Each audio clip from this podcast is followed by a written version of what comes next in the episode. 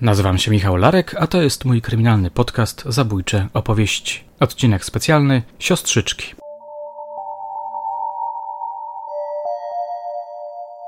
Moje drogie, moi drodzy, jakiś czas temu wypuściłem odcinek specjalny, w którym przeczytałem fragment opowiadania Zabójcza Wigilia. Opowiadania otwierającego zbiór pod tytułem Zabójcza Wigilia i inne mroczne historie inspirowany lubianymi przez Was opowieściami Starego Szkieła. Mówiłem Wam wtedy, że inspiracją tego tekstu była historia opowiedziana mi przez kapitana Czechanowskiego. Zrobiłem z niej podcast, ale nie wypuściłem go na YouTubie. Jest dostępny na platformach takich jak Spotify czy SoundCloud. Dzisiaj to nadrabiam, żeby YouTubeowi słuchacze nie czuli się gorsi i niniejszy odcinek zaczynam od przypomnienia tamtej sprawy. Później przeczytam wam początek opowiadania zainspirowanego kapitalnymi gawędami doskonale znanego wam majora Wojtyniaka. Szykujcie się zatem na bogaty w atrakcje podcast. Uwaga, zaczynamy. W Poznaniu było wiele przedsiębiorstw, które zatrudniały pracowników z całego województwa do prac fizycznych. Było takie przedsiębiorstwo, które nie pamiętam jego pełnego tytułu, ale zajmowało się y, budową linii energetycznych. I zatrudniało y, pracowników z całego województwa, a w szczególności z rejonu konińskiego, ponieważ y, no, tam było duże bezrobocie, tam bieda, te takie te, te, te domki, te wioski, tam czwarta, piąta kategoria ziemi, wypiaski praktycznie. I tam ci ludzie no, lgnęli. No, tak. Przyjeżdżali werbownicy, nie? werbowali ich, oni przyjeżdżali tu na cały tydzień i zawsze w piątek, czy zależy jak była jaka praca, jechali z powrotem do domu, po nich autobus przyjeżdżał, tam się zbierali gdzieś w tym Koninie, czy, czy tak była ustawiona trasa przejazdu tych autobusów, żeby tych wszystkich tam pobrać i potem odwieźć. I pracowali cały tam tydzień, potem była wypłaty były raz w miesiącu, jak zwykle jechali do tych swoich wiosek z tymi pieniędzmi. I to nie pamiętam, czy to było przed Wielkanocą, czy przed Bożym Narodzeniem, ale w każdym razie było zimno. I teraz uzyskaliśmy informację, że w Kramsku, to jest taka, takie, taki, taki mały posterun, no, gmina, za Koninem, nie? znaleziono zwłoki na ulicy, nie? między opłotkami. Cios, jeden w serce noże. Milicja przyjeżdża na miejsce odnalezienia zwłok. Ofiarą okazał się miejscowy chuligan, alkoholik, krótko mówiąc mętny typ, załóżmy, że nazywał się Krotkiewski. Kapitan nie pamięta imion ani nazwisk, nic dziwnego, minęło przecież już pół wieku. Funkcjonariusze rozglądają się po okolicy. Dostrzegają bar, który wydaje się interesującym punktem zaczepienia. Wchodzą do niego i przeprowadzają rozpytanie – Wkrótce dowiadują się o liniowcach, o owych robotnikach pracujących przy budowie linii energetycznych. Było ich trzynastu. Przyjechali z roboty autobusem, który zatrzymał się przy barze. Weszli do niego, wypili co nieco, a potem rozeszli się do domów. Wiadomo było, że dostali tego dnia wypłatę. Po barze kręcił się też niejaki Krotkiewski, który po pijaku szukał zwady. Milicjanci ustalili adresy liniowców i zaczęli ich odwiedzać, żeby zbudować sobie w miarę dokładny obraz wydarzeń. Być może ktoś z nich coś ważnego zobaczył czy usłyszał, trzeba było koniecznie to sprawdzić. Przesłuchania nie były łatwe, ponieważ mężczyźni byli jeszcze pod wpływem alkoholu. Mimo tego udało się ustalić, że Krotkiewski wyszedł tuż po Jasiu, który mieszka niedaleko w okolicy. Kim jest Jasiu? Liniowcem, ma około 30 paru lat, żonaty, z dwójką dzieci, biedny, taki niepozorny typ, bardzo spokojny, raczej muchy by nie skrzywdził. Wyszło więc na to, że Jasiu mógł być osobą, która jako ostatnia widziała ofiarę zabójstwa. Trzeba było go więc odwiedzić i przesłuchać. Milicja składa mu wizytę. W trakcie przeszukania mieszkania znajduje nóż z rdzawymi plamami. Wyobrażam sobie tę scenę. Funkcjonariusze spoglądają po sobie wymownie, czując, że mają klienta. Pokazują nóż Jasiowi, ten zaprzecza. Pojedzie pan z nami. Skuwają go kajdankami, żona zaczyna lamentować, przerażone dzieci płakać. Cała nadzieja była w nim, opowiadał mi kapitan. To on utrzymywał rodzinę. Bez niego nastąpiłaby katastrofa. Musiało to być bardzo rozdzierające. Jasia zawieziono do Konina, gdzie poddano go ostremu przesłuchaniu. On się jednak uparcie nie przyznawał do zabójstwa. Potwierdzał, że scyzoryk jest jego, ale on nic złego nie zrobił, nic nie wie. W czasie tych wszystkich czynności operacyjnych zwłoki Krotkiewskiego przewieziono do zakładu medycyny. Medyk stwierdził, że zadano mu jeden cios prosto w serce, parę metrów przeszedł i padł, dodał. Podejrzanego przewieziono do Poznania i przekazano go do przesłuchania Czechanowskiemu. No widzę, taka sierotka siedzi wystraszona, nie? Ci kryminalnego tam już prawie butelki otwierali, że już mają sprawcę. No był sprawca, ale teraz trzeba było dlaczego? I ja go przesłuchiwałem i on powiedział, że, że był tam, owszem, przyjechali, bo oni wszyscy potwierdzili, nie, że on tam na niego się rzucił i on no nie pamięta tego, ale że wyciągnął ten nóż i pchnął tego i, i uciekł. I, do, I, dokonaliśmy bardzo dokładnych, znaczy potwierdziliśmy to, dokonaliśmy bardzo dokładnych oględzin tego noża w wydziale w laboratorium chemii. Tam był taki dział chemiczny. Janusz Wiśniewski, tak się nazywał ten ekspert, doktor Janusz Wiśniewski, doktor farmacji zresztą, potem odszedł i był kierownikiem apteki na Kraszewskiego, nie wiem czy się żyje. I Janusz, y, on był taki, załatwia, wszystko potrafił, taki, potrafił wiele rzeczy załatwić za tego laboratorium i załatwił chromota, chromatograf y, gazowy. To jest takie urządzenie, że bada y, y, na podstawie wykresu właściwości materiałów, czyli na przykład tak jak na przykład badano by DNA, no to pokazuje panu nie, te tabelki. To on tam pokazywał te, te, te, te widma dotyczące składu poszczególnych substancji.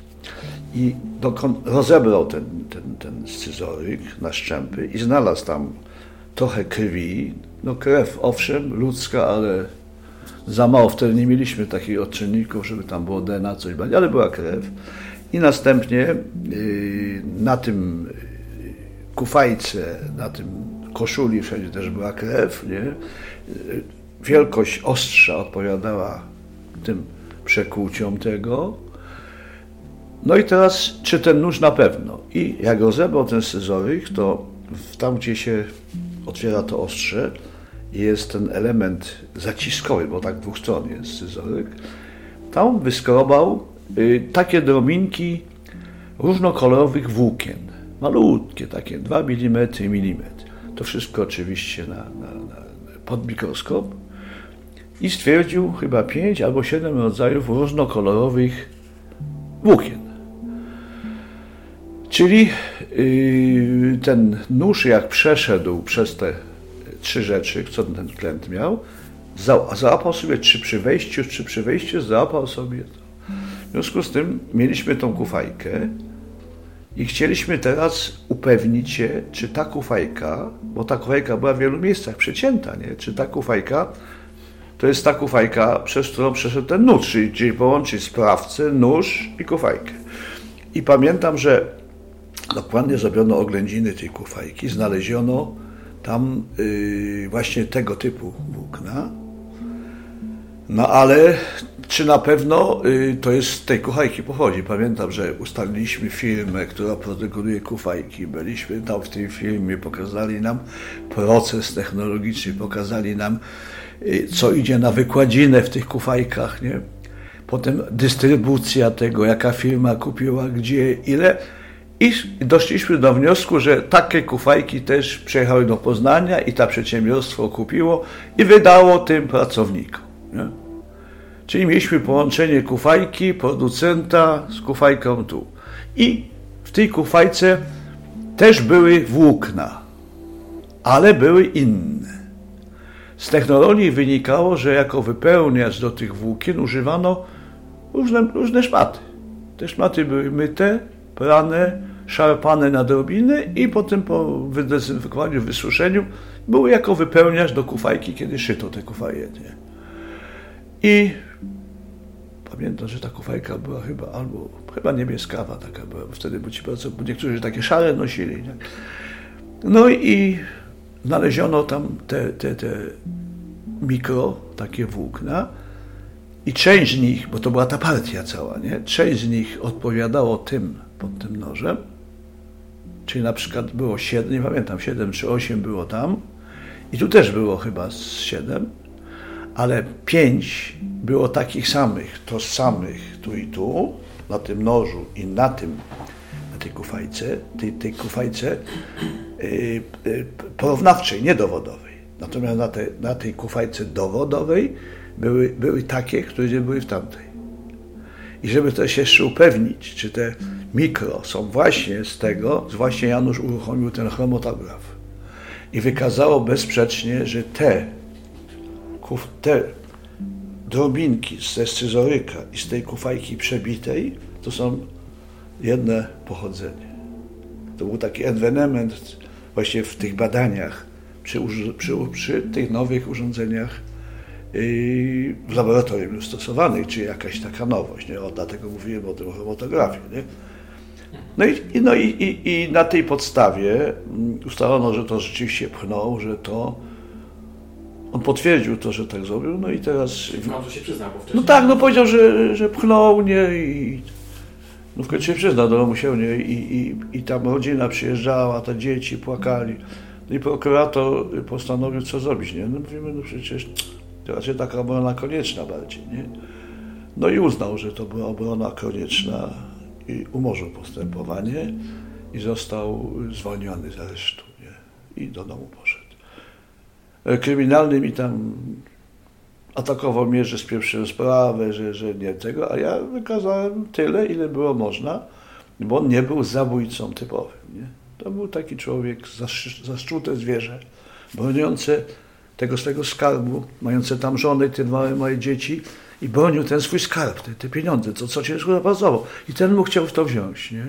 I to taki w desperacji, taki, no, taki mały scyzoryk ten był. Takie ostrze było, że i to ostrze przebiło przez to i trafiło na tętnicę akurat. Kawałek dalej trafiło, by nic się nie stało. Trafiło na tętnicę i on jeszcze przebiegł tam 5-6 metrów i padł. Nie?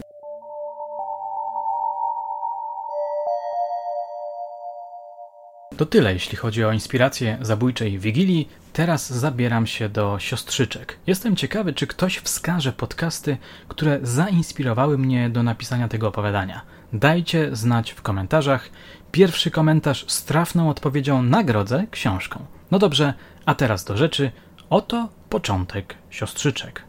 Dla porucznika Adama Krugera ta historia zaczęła się niewinnie, choć z wyrazistym podtekstem erotycznym, który wprawił go w mocne zakłopotanie. Później, kiedy ją opowiadał przy różnego rodzaju okazjach, zaczynał od wyrazistego sformułowania wybiła właśnie północ. Ale w rzeczywistości było już dobrze po 24. Oficer siedział w swoim służbowym pokoju, popijał kawę, raz po raz przecierał zmęczone oczy i wypełniał zaległe protokoły. Czasami podnosił wzrok z nad dokumentów i spoglądał na zegarek. Był bardzo niepocieszony, że musiał tkwić w niedzielę na komendzie z dala od swojej ukochanej Basi. Kiedyś lubił weekendowe dyżury, ostatnio wręcz przeciwnie. Im bliżej było do ich zaplanowanego na wrzesień ślubu, tym trudniej znosił rozłąkę z narzeczoną. No cóż, Basia okazała się najważniejszą kobietą jego życia. Dziwne, niespodziewane, ale prawdziwe. Zakochał się na amen. W pewnym momencie wrócił myślami do dnia, w którym poznał Basię i zaczął z przyjemnością odtwarzać sobie tamtą dramatyczną sytuację. I wtedy właśnie zadzwonił telefon. Porucznik dopił zimną już kawę i nie spiesząc się sięgnął po słuchawkę. Jakaś pani do ciebie. Usłyszał tubalny głos kolegi z biura przepustek. Jaka pani? Fajna cizia. Rozległ się szept, w którym wybrzmiał niekłamany zachwyt nad kobiecym ciałem. Sam bym ją chętnie przesłuchał. Za pomocą wszystkich metod, które są opisane w szkoleniowych skryptach. Kruger skrzywił się, bo nie lubił takich tekstów. W jakiej sprawie? Mówi, że została napadnięta i chce złożyć zawiadomienie. Już schodzę. Dziesięć minut później porucznik wpatrywał się w młodą kobietę, która opowiedziała mu pokrótce, że została napadnięta w bramie pobliskiej kamienicy. Do gwałtu nie doszło, bo sprawcę spłoszył dozorca, który szczęśliwie wyszedł ze śmieciami na podwórze. Dokładnie w momencie, w którym jego, wie pan porucznik co, dotykało mojej buzi. A był zwarty i gotowy. Powiedziawszy to, kobieta wbiła wzrok w oficera. Nie wyglądała na przesadnie przejętą, ale doświadczenie mu podpowiadało, że to mogły być pozory. Ludzie przecież różnie reagują na agresję. Czasami płaczą, czasami się śmieją, a czasami wydają się całkowicie obojętni. Była ładną, długowłosą blondynką. Miała na sobie wiosenny niebieski płaszczyk, białą bluzkę z głębokim dekoltem, skórzaną czerwoną spódniczkę i czarne botki. Zapach jej intensywnych perfum drażnił nos Krugera. Chrząknął. Bandzior uciekł, podjęła kobieta, która przedstawiła się na początku rozmowy jako Aleksandra Jędryka, ale zostawił ślad. Jaki ślad? Na pupie. Kruger uniósł brwi. Słucham? Już tłumaczę, panie poruczniku. Jędryka musiała usłyszeć w jego głosie niedowierzanie, albo nawet zniecierpliwienie, bo nagle zrobiła poważną minę i wyjaśniła rzeczowo. Gdy mnie powalił na ziemię, położył na brzuchu, podniósł mi spódniczkę, opuścił majtki i klepnął bardzo mocno w pupę. W ten sposób zostawił ślad. Sprawdzałam w lustrze. Sine odciski. Kruger nie wiedział, jak zareagować na te słowa. Przemknęło mu przez głowę, że to jakiś żart chłopaków z kryminalnego, którzy gustują w podobnych zabawach. Podesłali mi ją, pomyślał, a teraz nasłuchują pod drzwiami. Po chwili jednak zreflektował się, że jest przecież niedziela i prawie nikogo nie ma na komendzie. A poza tym przychodzą tu różne oryginały z najrozmaitszymi zgłoszeniami. Tydzień temu na przykład w biurze przepustek pojawił się pewien starszy mężczyzna, który złożył zawiadomienie, że od paru dni śledzą go agenci CIA. Pozwalam panu je zdjąć, może będą na niej odciski palców. Porucznik otworzył szeroko oczy. Co mi pozwala pani zdjąć i z czego? Ślady z mojej pupy, panie poruczniku, doprecyzowała neutralnym tonem. Ten zboczeniec może zaatakować kolejną kobietę. Może macie jego odciski w swojej kartotece. Trzeba to koniecznie sprawdzić. Czy się mylę? Chyba nie, wymamrotał oficer, coraz bardziej zdezorientowany. Zerknął na drzwi i wytężył słuch. Niczego podejrzanego jednak nie słyszał. No więc właśnie. Jędryka wstała energicznie z krzesła. Proszę się dokładnie przyjrzeć, rzuciła tonem nieznoszącym sprzeciwu, po czym podciągnęła spódniczkę, odsłaniając czarne majtki. Porucznik zaczerwienił się i już chciał głośno zaprotestować, gdy nagle otworzyły się drzwi. Kruger i Jędryka wbili wzrok w postać, która stanęła w progu. Ten pierwszy był przerażony, ta druga była rozczarowana nagłym wtargnięciem intruza. Co tu się za striptease od pieprza? To była porucznik Dagmara Madej, pseudonim zbój z Wydziału Kryminalnego. Jeden z najlepszych operacyjniaków w całej komendzie miejskiej. To nie striptease, burknęła Jędryka, opuszczając spódniczkę. Chciałam pokazać panu porucznikowi ślady, które zostawił na moim ciele zboczeniec. Dagmara zarechotała. Rozumiem, rozumiem. Ale mam dla pani złe wieści, oznajmiła po chwili. Zabezpieczenie śladów musicie przełożyć na inny termin. Porywam pana porucznika. Mamy pilne wezwanie. Kruger, czerwony jak burak, wstał z zabiórka i zaczął nerwowo skubać swoje perfekcyjnie przystrzyżone wąsy. Co się dzieje? zapytał speszony. Mamy napad. Porucznik spojrzał na Jędrykę. Przepraszam, ale musimy przerwać czynności. Dagmara parsknęła. Sporządzę notatkę i przekażę ją dalej. Kruger zignorował koleżankę. Mam pani dane. Na pewno zajmiemy się sprawą, ale teraz muszę panią przeprosić. Ale śladów pan nie zabezpieczył. Zaprotestowała Jędryka, sięgając po wiosenny płaszczyk, który na początku rozmowy powiesiła na krześle. Do jutra zniknie. Nic nie szkodzi, nie jest to konieczne. Naprawdę, muszę już panią przeprosić. Pilna robota na nas czeka. Jędryka głośno westchnęła, teatralnym ruchem poprawiła swoje długie, jasne włosy i ruszyła w stronę wyjścia. Gdy dotknęła klamki, spojrzała na oficera. Przypomina mi pan pewnego aktora, rzuciła. Zapomniałem, jak się nazywa. Grał w podwójnym ubezpieczeniu. Freddy, Freddy...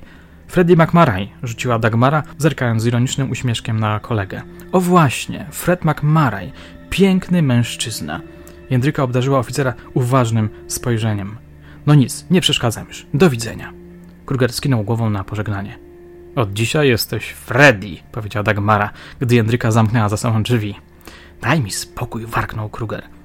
Sama z siebie nagle postanowiła pokazać mi, urwał nie wiedząc jakiego użyć słowa. Dupę. Ja wiem, że kapitan Żbik nie korzysta z tego rodzaju słów, ale właśnie na to się zapowiadało. Porucznik zignorował zaczepki i zabrał się do porządkowania dokumentów leżących na biurku. Scena jak z filmu noir. Dagmara nie dawała za wygraną. Tylko te tanie perfumy psują hollywoodzki efekt. Pociągnęła nosem. Naprawdę mamy napad? Zmienił temat Kruger. Tak, Freddy. Willa na Sołaczu. Podobno sprawca mocno potrubował jakąś kobiecinę.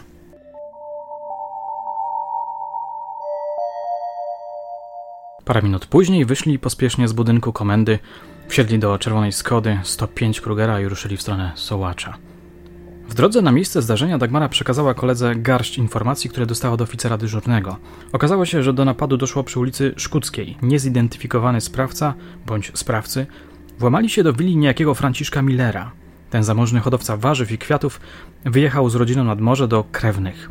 W willi została jego 70-paroletnia siostra. Podczas plądrowania doszło do aktu przemocy i to dość brutalnego. Jego sąsiad znalazł ją w domu nieprzytomną, leżącą u podnóża wysokich schodów. Lekarz zauważył na jej skroni ślad po silnym uderzeniu. Najwyraźniej ktoś ją grzmotnął, jak to powiedział dyżurny, i strącił ze schodów. Czyli to byli brutalni, bezwzględni sprawcy, mruknął Kruger, głodny wszelkich szczegółów. Raczej tak, to była przecież jakaś bezbronna babcinka. Jeśli ich nakryła, mogli przecież ją uciszyć w jakiś łagodniejszy sposób. Odparła Dagmara i wyciągnęła z kieszeni kurtki paczkę klubowych. Chcesz ćmika? Nie, dziękuję. Dagmara zapaliła papierosa, uchyliła szybę i wypuściła kłąb dymu na zewnątrz. Milicję zawiadomił podobno sąsiad Millerów, ciągnęła. Zaniepokoiło go szczekanie psów. Wszedł do domu i znalazł nieprzytomną sąsiadkę. To było po północy jakoś. Chwycił za słuchawkę telefonu i zadzwonił na komisariat. Kruger skinął głową. Po 15 minutach byli na sułaczu. Ta siostra, odezwał się nagle porucznik. Ciekawe, czy miała jechać z nimi nad morze? Nie mam pojęcia. Wjechali w Pałucką, potem skręcili w prawo i znaleźli się na Szkuckiej. Powitały ich pulsujące niebieskie światła milicyjnych wozów. Wokół domu Millerów zrobiło się małe zbiegowisko. Trochę mundurowych, paru funkcjonariuszy w cywilu, tłumek gapiów. Wokół domu kręcił się znany dziennikarz kryminalny o pseudonimie Misio. Próbował zagadywać milicjantów, ale ci tylko przepędzali go zniecierpliwieni. Zaparkowali przy skrzyżowaniu na końcu ulicy. Gdy wyszli z samochodu, zaczęła udzielać im się ekscytacja. Tak właśnie reagowali na poważniejsze zdarzenia, nagłym przypływem adrenaliny. Obrzucili się krótkimi spojrzeniami i ruszyli żołnierskim krokiem przed siebie. Była ciepła wiosenna noc. Na niebie świeciło mnóstwo gwiazd. Przed domem, który był typową kostką, przywitał ich znajomy sierżant z jeżyckiego komisariatu, który łapczywie zaciągał się papierosowym dymem. Nazywał się Sowa, więc wszyscy go nazywali kapitanem. Cześć, kapitanie, podali mu dłonie. Pochwalony. Ten rzucił wypalonego papierosa na asfalt i zdusił go obcasem swoich oficerek. Chodźcie, czym chata bogata. Wbiegli po betonowych schodkach i wkrótce znaleźli się w budynku, którego wnętrze zaskoczyło ich liczbą obrazów porozwieszanych na niemal wszystkich ścianach. Kruger, zaciekawiony, omiótł je wzrokiem. Wszystkie, które dostrzegł, stanowiły kopie słynnych obrazów. Zdaje się, że głównie impresjonistów. Plaża w Purville, impresja wschód słońca, śniadanie wieślarzy, bulewar Montmartre i tak dalej. Co to za muzeum? Mruknęła Dagmara, marszcząc brwi. W przeciwieństwie do kolegi zupełnie nie czuła malarstwa. Wolała ruchome obrazy, teatr albo film. Na dole jest pomieszczenie, które przypomina pracownię malarską. Może ich córka uczy się malować. Zerknął na impresję wschód słońca i skrzywił się. Niby ładne, ale jakieś takie zamazane. Mruknął. Nie podoba mi się. Kruger uśmiechnął się. Powiedz nam, co się stało. Kapitan w paru lapidarnych zdaniach nakreślił im sytuację, powtarzając właściwie to, co zreferował już Dagmarze dyżurny. Jak tu weszli? Zapytał Kruger. Od tyłu. Wyłamali drzwi do kotłowni, która jest połączona z domem. A co się stało z tą poturbowaną panią? To Krystyna Bartmińska została przewieziona do szpitala przy Lutyckiej. W jakim jest stanie? zapytała Dagmara, podobno w kiepskim. Będzie żyła? Nie wiem. Kapitan pokręcił głową, nie uzyskała przytomności. Sowa podszedł do drewnianych schodów z elegancką balustradą, które prowadziły na piętro. Tutaj ją znaleziono, oznajmił, wkładając ręce do kieszeni. Nie widzę krwi, odezwał się Kruger. Bo jej nie było, powiedział Sowa, wyciągając z kieszeni paczkę gum. Zapachniało miętą. Po chwili dodał: To musiała być jakoś bardzo brutalna grupa. Myślisz, że było ich kilku? zapytał Kruger, spoglądając w górę. Ostatnio w mieście było kilka napadów, bardzo brutalnych. Właśnie na bogate wille, tu i tam, ale nie na sołaczu. Świadkowie mówili o paru zamaskowanych klientach, ktoś nazwał ich dzikusami. Podobno jeden z nich jest strasznym sadystą. Może to ci sami? Niewykluczone. A jeśli to oni, to prędzej czy później kogoś zamordują. Do tej pory ograniczali się do pobicia opornych, ale dzisiaj prawie zabili człowieka, powiedział sierżant. Trzeba więc zebrać dupę i w końcu ich upolować. Amen, rzuciła Dagmara, po czym raz jeszcze omiotła wzrokiem salon. Tutaj jest porządek, a dyżurny mówił o śladach plądrowania. Na górze jest kipisz, w sypialni w gabinecie Millera. Technicy zabezpieczają tam ślady. Z ciekawostek, na korytarzu na podłodze, właśnie na górze, znaleźli zatyczki do uszu. Raczej należały do Bartmińskiej, miała w swojej szufladzie spory zapasik takich samych. Sowa na nich spojrzał.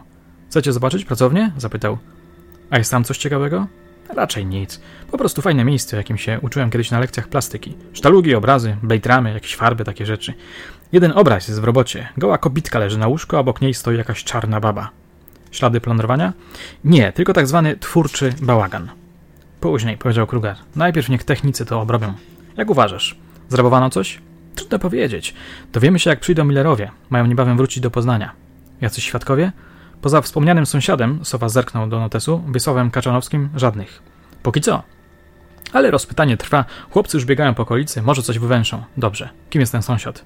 Mówi, że przyjacielem domu. Wygląda całkiem normalnie. Dyżurny twierdzi, że to on złożył zawiadomienie. Zgadza się.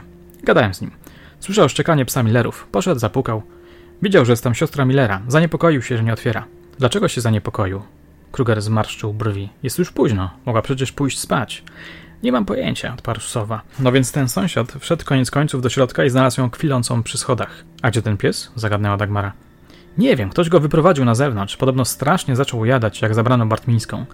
Sprawdziliście, czy ten sąsiad był notowany? Zapytał Kruger. Ale ty jesteś podejrzliwy. Nie, nie sprawdziliśmy. To sprawdźcie. Sowa przewrócił oczami. Kwadrans później Dagmara i Kruger zapukali do drzwi Kaczanowskiego. Porucznik miał nadzieję, że uda się z niego wyciągnąć coś jeszcze, choćby jakiś z pozoru nieistotny szczegół. Był to pięćdziesięcioparoletni mężczyzna o zwalistej sylwetce i sympatycznej, wąsatej twarzy. Miał na sobie turecki sweter, sztruksowe spodnie z łatami na kolanach i laczki. Podał im dłoń na powitanie. Może pan opowiedzieć pokrótce, co się stało? Jasne. Podrapał się po głowie, zbierając myśli. Późnym wieczorem robiłem sobie spacerek po naszym pięknym parku. Wróciłem po północy. Wszedłem do domu i jak tylko zatrzasnąłem drzwi, usłyszałem szczekanie psa. Początkowo je zlekceważyłem. Ares, to znaczy pies Millerów, lubi sobie poszczekać. Ale on nie przestawał. W końcu postanowiłem sprawdzić, co się dzieje. Wszedłem na ich posesję, podszedłem do budy, uspokoiłem Aresa, który szarpał się na łańcuchu. Zobaczył pan coś podejrzanego? Nie. Niczego pan wtedy nie usłyszał? Żadnych nietypowych dźwięków, na przykład oddalających się kroków, silnika samochodu, nawoływań, przekleństw? Niestety nie. Ale postanowiłem sprawdzić, czy wszystko w porządku u Millerów. Wiedziałem, że oni pojechali do krewnych do brzegu i że została tylko pani Krysia, siostra Millera. Zapukałem, ale nikt nie otwierał. To mnie trochę zaniepokoiło. Dlaczego? zapytał Kruger. Było po północy przecież. No tak, ale pani Krysia jest nocnym markiem. Wiosną i latem siedzi sobie na ławeczce. Czasem zdarza nam się porozmawiać nawet do pierwszej w nocy. A poza tym wiedziałem, że dzisiaj nagle źle się poczuła, noga ją zaczęła boleć, więc została w domu. Prawdę mówiąc, Miller prosił, żebym wpadał do niej i sprawdzał, czy wszystko z nią jest w porządku. Byłem więc niejako nawet zobligowany, żeby skontrolować sytuację. Kruger pokiwał głową, dając znać, że to wyjaśnienie go przekonuje. Zapukałem jeszcze parę razy, w końcu nacisnąłem klamkę. Drzwi się otworzyły. W środku było cicho i ciemno. Wszedłem, zapaliłem światło, zawołałem panią Krysię. Nie było żadnego odzewu, więc ruszyłem w głąb domu, no i po chwili ją zobaczyłem. Leżała nieruchomo i kwiliła cichutko. Westchnął i spojrzał na oficerów. Pokiwał głową i położył rękę na piersi. Serce zaczęło walić mi jako szalałe. Myślałem, że zawału dostanę. Podbiegłem do niej. Kiedy sprawdzałem jej puls, ona cichutko mówiła: Nie powiem, nie powiem. Nie powiem, nie powiem? Tak, właśnie tak. Coś jeszcze powiedziała? Raczej wykwiliła. Nie, straciła przytomność na amen. Zapadła cisza. Dagmara i Kruger przyglądali się Kaczanowskiemu, który wydawał się poruszony. Jego pierś zaczęła nerwowo się unosić. Niewiele myśląc, mówił dalej, chwyciłem za słuchawkę telefonu i zadzwoniłem na pogotowie. Przyjechali po jakichś dziesięciu minutach, a po kolejnych dziesięciu mundurowi. Wypuścił ciężko powietrze. Dobrze, że Millerowie mają telefon, ja na przykład nie mam. Wbił wzrok w laczkę i zamilkł. A wcześniej pies nie szczekał? Zagadnęła Dagmara. Nie wydawał się zaniepokojony? Nie, nie słyszałem go. Pewnie był zajęty kością. Kością? Gdy do niego podszedłem, zobaczyłem obok budy wielką kość, jeszcze do końca nieobgryzioną. Generalnie to bardzo spokojny pies. Oficerowie wymienili z nim jeszcze parę zdań, pożegnali się i wrócili na posesję Millerów. Jeden z mundurowych, dwudziestoparoletni rudzielec, z wielkim zaangażowaniem uspokajał psa. Ktoś spuścił go z łańcucha. W jego szczekaniu można było usłyszeć autentyczny niepokój. Ares, spokojnie, zaraz pan przyjedzie do ciebie, naprawdę, poczekaj chwilę. Ale to wywoływało odwrotny skutek, tak jakby pies wyczuwał, że są to bezczelne kłamstwa. Uciszcie tego kundla, huknął ktoś. Sam się ucisz, głupku, odkrzyknął rudzielec. Zacząłem żyć. Pogadali chwilę z jednym z techników, potem odszukali sowę. Nie dowiedziawszy się niczego nowego, wrócili do samochodu. Zapalili po papierosie i zamyślili się. Nie powiem, nie powiem, odezwał się po chwili Kruger. Jak to rozumieć? Dagmara zaciągnęła się mocno i przymknęła oczy. Może coś zobaczyła? Coś, czego nie powinna? Powiedziała. Albo usłyszała? Ale co? Nie wiem. Może rozpoznała napastnika? Musimy ją przesłuchać. Słyszałeś przecież, że kobiecina ledwo żyje. Kruger popukał w kierownicę. Wracamy do firmy. Sprawdzimy te napady. Rzucił stanowczo, wgniatając na wpół wypalonego papierosa w dno blaszonej popielniczki. Może to rzeczywiście ta sama grupa. Trzeba znaleźć jakiś punkt zaczepienia. Przekręcił kluczyk w stacyjce. Czekaj, dokończę ćmika. Wtedy ktoś zapukał w szybę. Sowa. Dagmara otworzyła drzwi. Co jest, kapitanie? Sierżant był rozemocjonowany. Mamy go. Kogo niby? Klienta, który dokonał napadu.